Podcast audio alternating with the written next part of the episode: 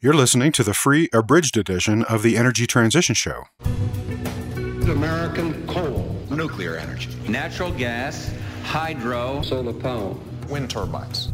We're becoming a monumental exporter of natural gas. This boom in the United States is not a bubble that's going away. The oil's still there. I'd rather pump it from another country and save ours, and then when the rest of the world runs out, hey, guess what? We can still turn on our lights. We've run into a problem where we have constraints, where there are limits now. The new phase we're going into, related to the exhaustion of these resources, there's no replacement. This is a one-shot affair, and we're unprepared for it. Really, we do not have very much more time to get a handle on this problem. It's better to get to a renewable future, a sustainable future sooner rather than later.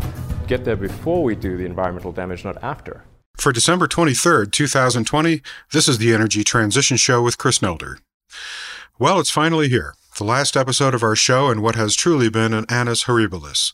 It has been a dreadful and painful year for everyone, including me. We still managed to put out a show every 2 weeks without interruption all through the year because that's what we've promised our subscribers, but believe me when I tell you, it wasn't easy. I'm sure we're all eager to put 2020 behind us now and start thinking about a fresh start in 2021 with the prospect of being able to get vaccinated and get back to some sort of normal life at some point in the year, and with a U.S. president who is putting climate action front and center in his agenda instead of trying to halt climate action and tilt the scales in favor of fossil fuels any way he can. So I thought we might consider what the Biden-Harris administration will mean for energy transition, for America's relationship with the rest of the world, and for global action on climate. But I didn't just want to do a show about everybody's wish list for all the things they'd like to see out of the new administration. I wanted to try to understand what's likely and what the top priorities need to be. So I turned to our friend and longtime supporter Morgan Bazilian of the Colorado School of Mines, who last joined us in episode 99 to talk about rare earth metals and other minerals used in the energy transition. Morgan has recently written several articles about what America needs to do to get back on track with its climate action plan. He has also had ample experience working at the World Bank in D.C., among other things, and he knows many of the people who will be involved with the Biden administration on some level or another.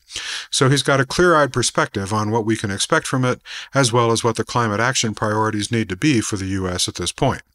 It was a pleasure to have him back on the show, and I really enjoyed this conversation. I think you will too. Then, in the news segment of this episode, we'll have a look at a couple of record-breaking solar and wind projects, we'll observe ExxonMobil's declining fortunes, and as a bit of a coda to episode 135, we'll recognize three new major moves toward divestment from fossil fuels. And now, our conversation with Morgan Bazilian, recorded December 3rd, 2020. So let's bring him back into the conversation now. Welcome back, Morgan, to the Energy Transition Show. Thanks, Chris. Great to be back. You've had a long career in energy, including as lead energy specialist at the World Bank, over 2 decades of experience in energy, natural resources, and environmental policy and international affairs, and you're a member of the Council on Foreign Relations. So since you've spent many years in and out of Washington, D.C. and their political circles, I thought it would be fun to have you back on the show to share your expectations for what energy and climate policy might look like under the Biden-Harris administration. Because although there's tons of wish lists out there, and particularly things that people would like to see, I'd like to just get your expert opinion on what's likely. Because although there's no shortage of wish lists floating around, I just haven't seen a lot of articles about what's actually likely to happen. So I wonder if you want to just kind of start with some broad expectations there. Sure, Chris. Yeah, I think that's the question that's being asked by a lot of people. As we saw, as soon as Biden was declared victorious by the news agencies, the various recommendations flooded the media outlets. And so we had the plans that you alluded to. There was 10-point plans and 9-point plans and 41-point plans, etc. And then there were even longer ones, hundreds of pages from places like that Clean Energy for Biden work. So I think there's a lot of good ideas in there, and almost all of them, at least initially, took for granted that there would be a hostile Senate. That is, that the Senate would still be in Republican control. And of course, as we know, that depends on what happens in Georgia in a few weeks. But those various lists have a lot of sane ideas in them. And I think quite a few of them could be likely. So perhaps you could start with the overturning of the things that Trump overturned. So going back to Obama era regulations, in a lot of cases is fairly doable because the rules or legislation or regulations existed and they were overturned, so you can just overturn them again. That has some issues we can probably come back to later about durability, because of course, if they can be overturned once or twice, they can be overturned 3 or 4 times. Right.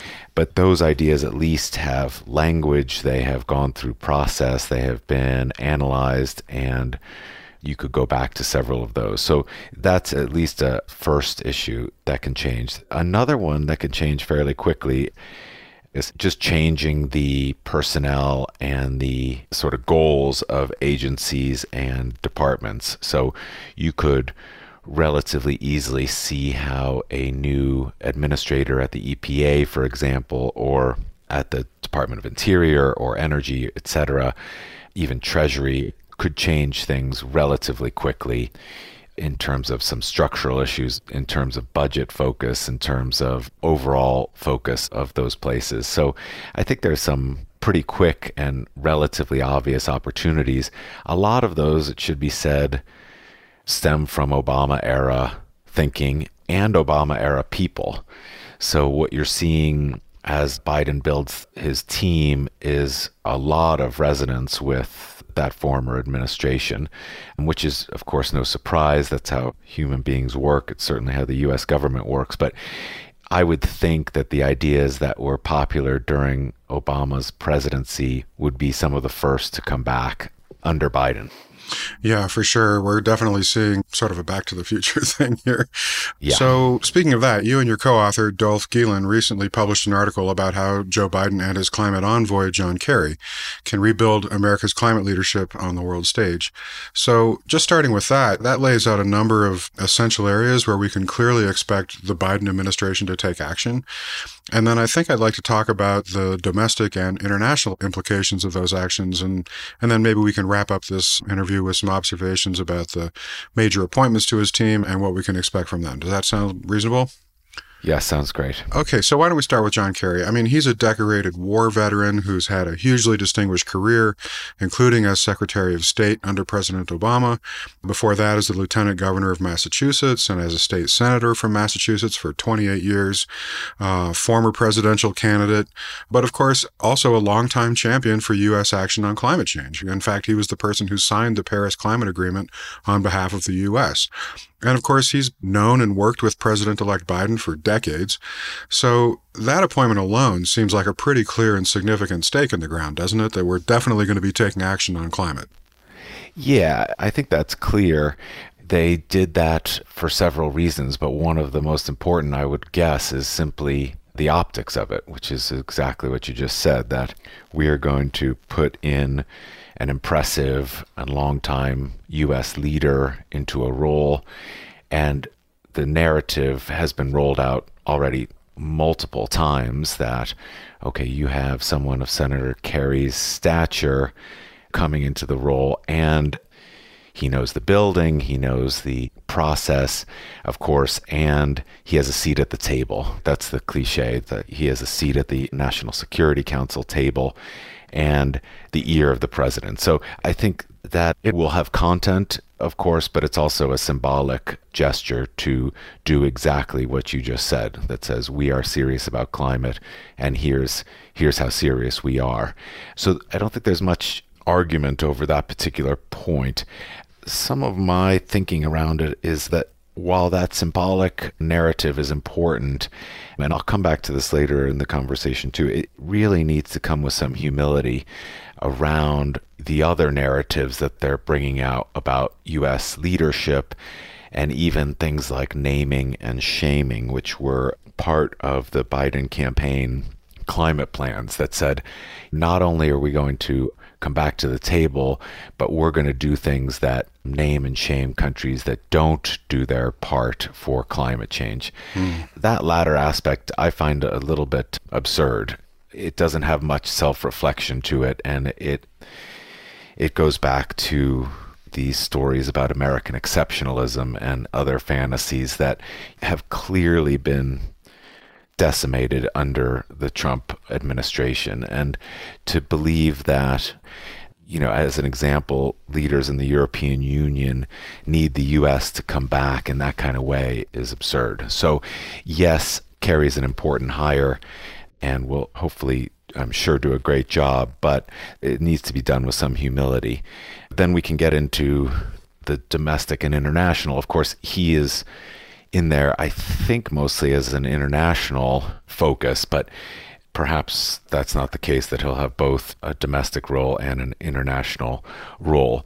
But as they've said, as the campaign has said early on, that we'll go back and re-sign the Paris Agreement on day one. Sure, that's a no-brainer. It takes almost nothing to do that and would put us back in a seat at the table. But it doesn't have that much content to it. So again, there needs to be some meat put on the bones of these high-level narratives.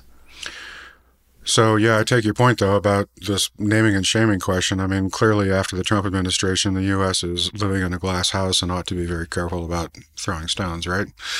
So beyond rejoining the Paris Agreement and mending our relationships with other countries, Biden's clearly indicated that he'll be keen to reverse many policies that the U.S. had put in place to take action on climate change that Trump rolled back. So what other policies can we expect to be reinstated?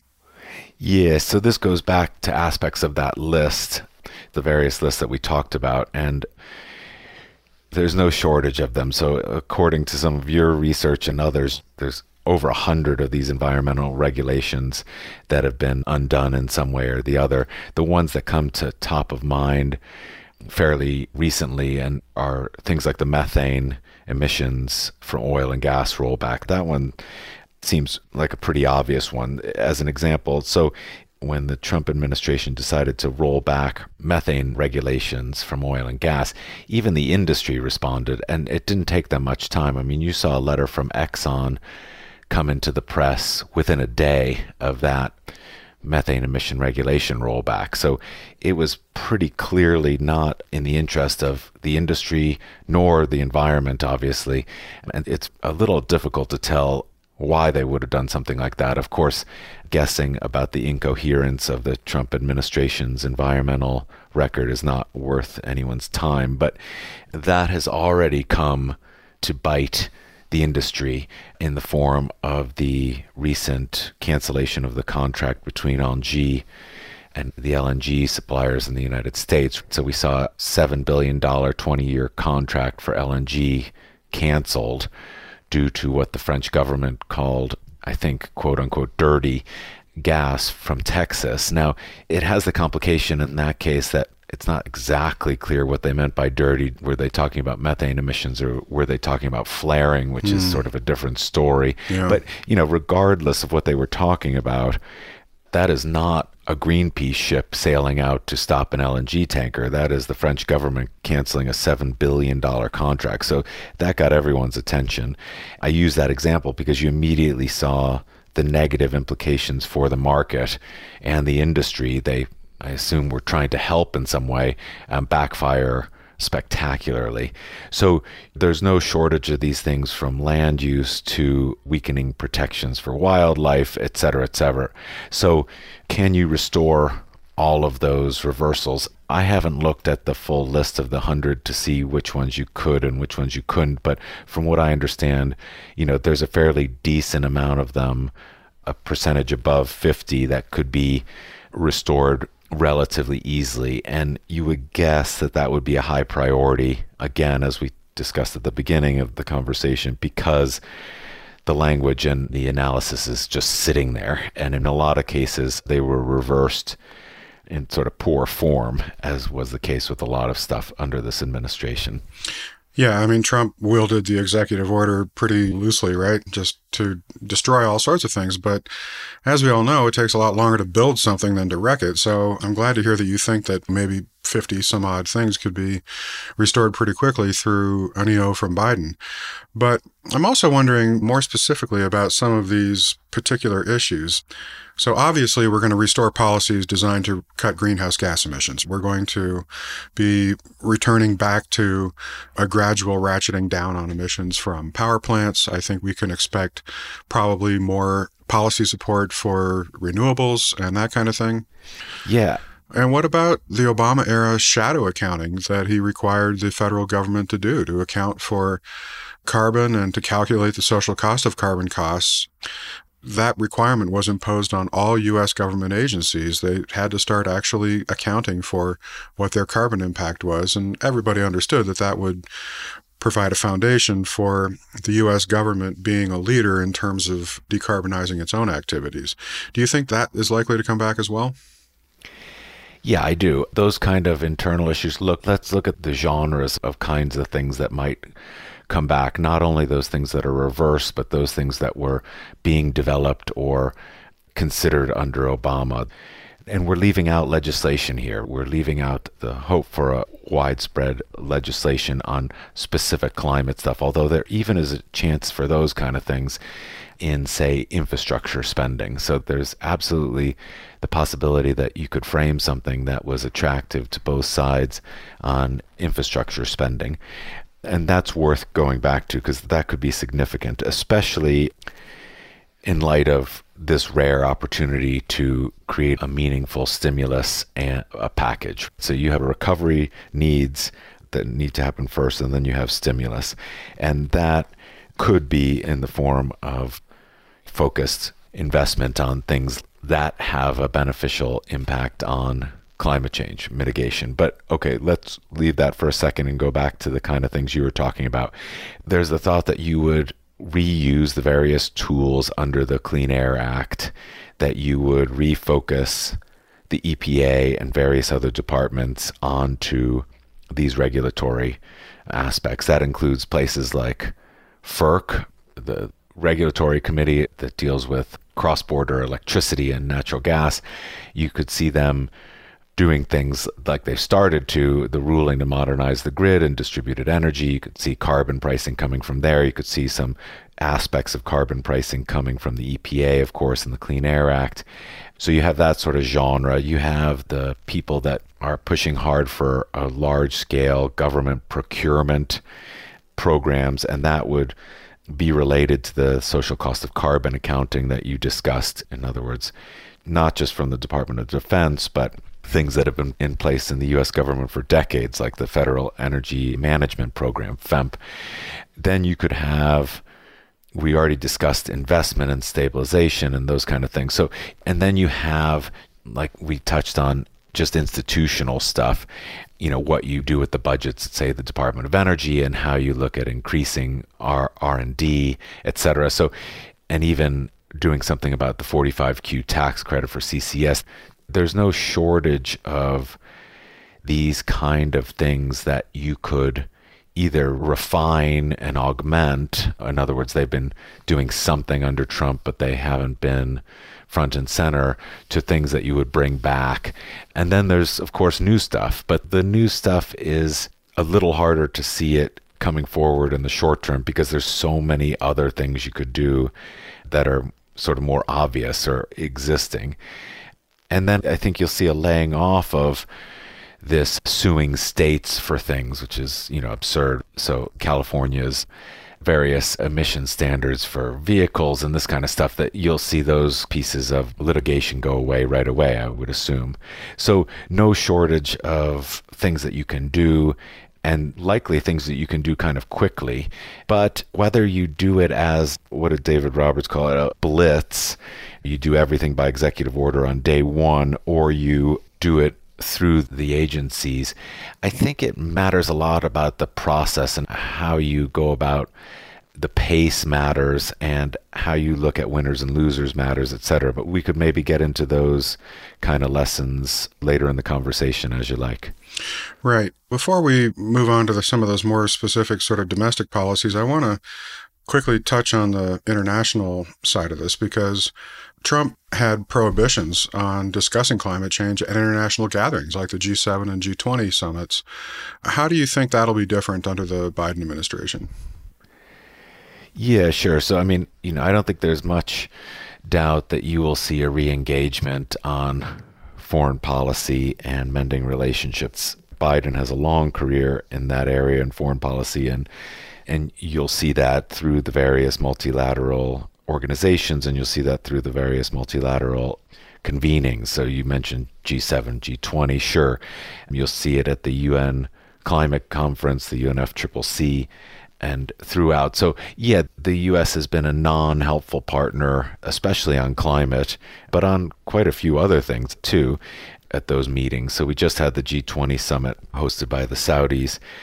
I think at the next G20, under the next presidency, you'll see the U.S. re-engaging and insisting or helping to insist that the climate and energy paragraphs, as it were, become more robust. And you'll see, as we said, going back to the Paris Agreement, of course, but all of that international discussion at this point, really, the U.S. has to rebuild some credibility and durability. So now the partners, our allies and otherwise, see pretty clearly how quickly the U.S. can change on these topics. And that's going to take a long time to rebuild. And it's not entirely clear you can fully rebuild that trust, which is at the heart of these international affairs and geopolitics, because they know very well that while Biden got over 80 million votes, Trump got over 70 million votes. So it is not unclear to our allies and partners that the U.S. is not a stable partner on some of these things. And so I think they're going to have to think hard, going back to some of the other questions we said, that the only way to rebuild that trust is by showing that we rebuild at home. We mend things that happen domestically. And that comes back to that point about the pace of change. If you do a blitz of executive orders and you name people czars or tsars, then that doesn't have the same confidence building that showing people you understand that you need to do things that are durable and that you can actually transact things that are durable, that are not so easy to reverse by an incoming administration. Okay, so I'm combining there the international with the fact that the domestic has to be on strong footing. Otherwise, the international, the diplomats in the State Department and otherwise really don't have much foundation. What did Thoreau say? You can build castles in the sky, but you must build your foundations first. That seems to be pretty clear. It's not very easy to understand how you would do that, but I don't think without a focus on that, the rest of the stuff has much salience or validity. Yeah, well, I mean, clearly putting Kerry out there as the climate envoy is intended to convey the seriousness and to give the international community some confidence that we are serious and that this is something that has the full force of the U.S. government behind it, taking action on climate again. And I think as far as repairing our own house, you know, again, Trump rolled back more than 125 environmental regulations. A lot of them had to do with restrictions implemented under the Obama administration for the release of methane from oil and gas wells. The Trump administration allowed increased drilling for various minerals, including in protected areas like the Tongass National Forest of Alaska and Anwar Refuge, weakening protections for wildlife under the Endangered Species Act. I mean, all these things are going to have to be reversed, I think, for the U.S. to sort of restore its credibility in terms of putting its own house back in order.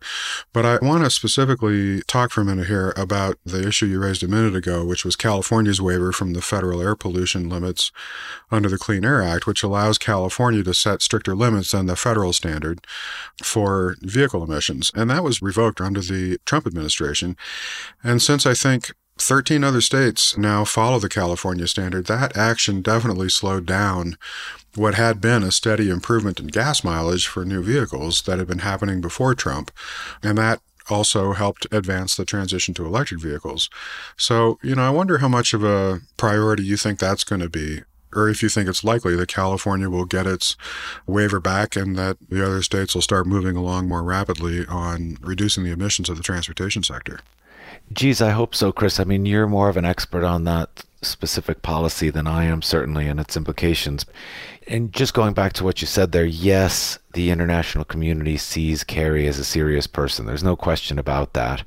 But they also know that in 4 years or in 2 years or something, he could be gone. Yeah. And so that's what I mean about the durability of this stuff, right. That if you don't think about the durability, certainly it's very clear to international allies of the United States that they understand that ephemeral nature of how U.S. politics work maybe better than we do. And so coming up with bluster and impressive people on day one just does not fully mend relationships. Yeah, sure, it's a nice band-aid, but it needs a hell of a lot more than that.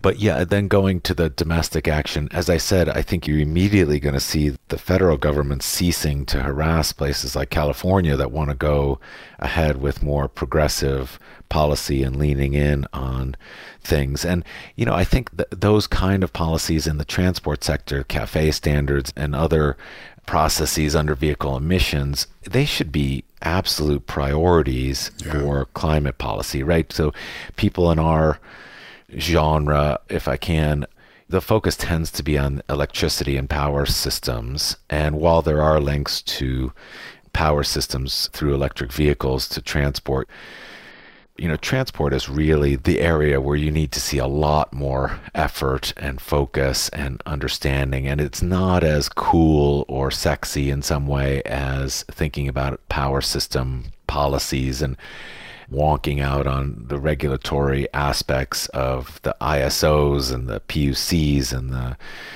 NARUC, FERC, and the other acronyms we can come up with. But that is the most obvious place to begin, and not solely a focus on electric vehicles, but certainly a strong enabling environment to see a nonlinear growth in them.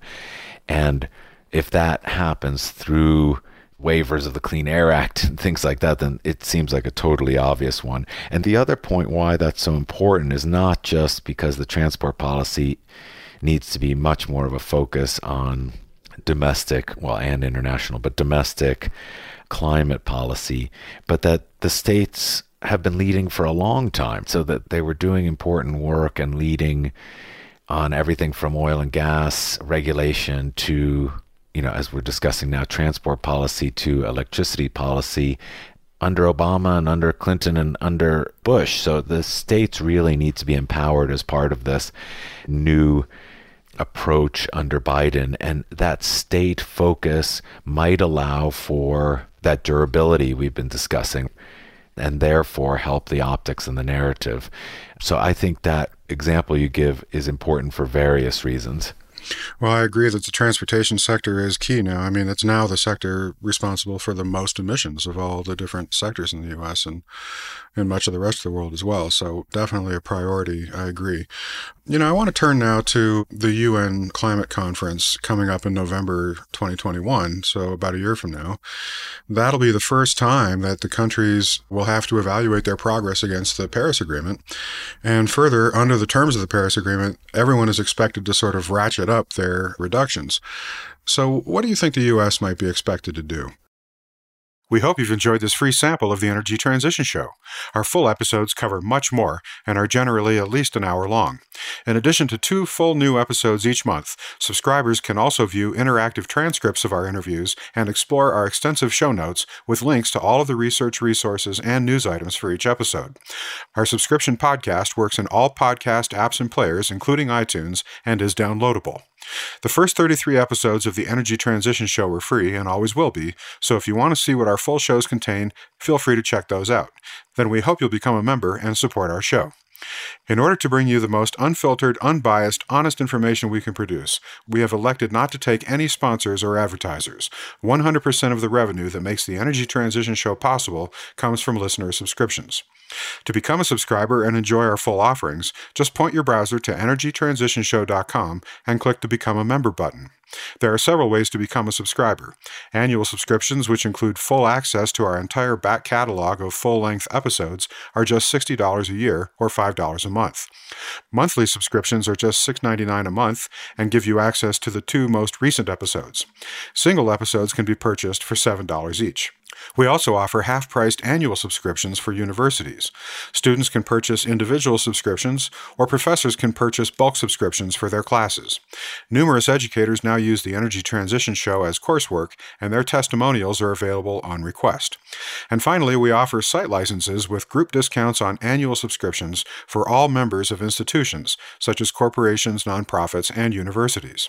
So join us today and support our ad-free, hormone-free, organic, handcrafted, artisanal podcast featuring high-quality, cutting-edge interviews and news about the most important story of our time, energy transition. And now a quick look at some recent news items. Item 1.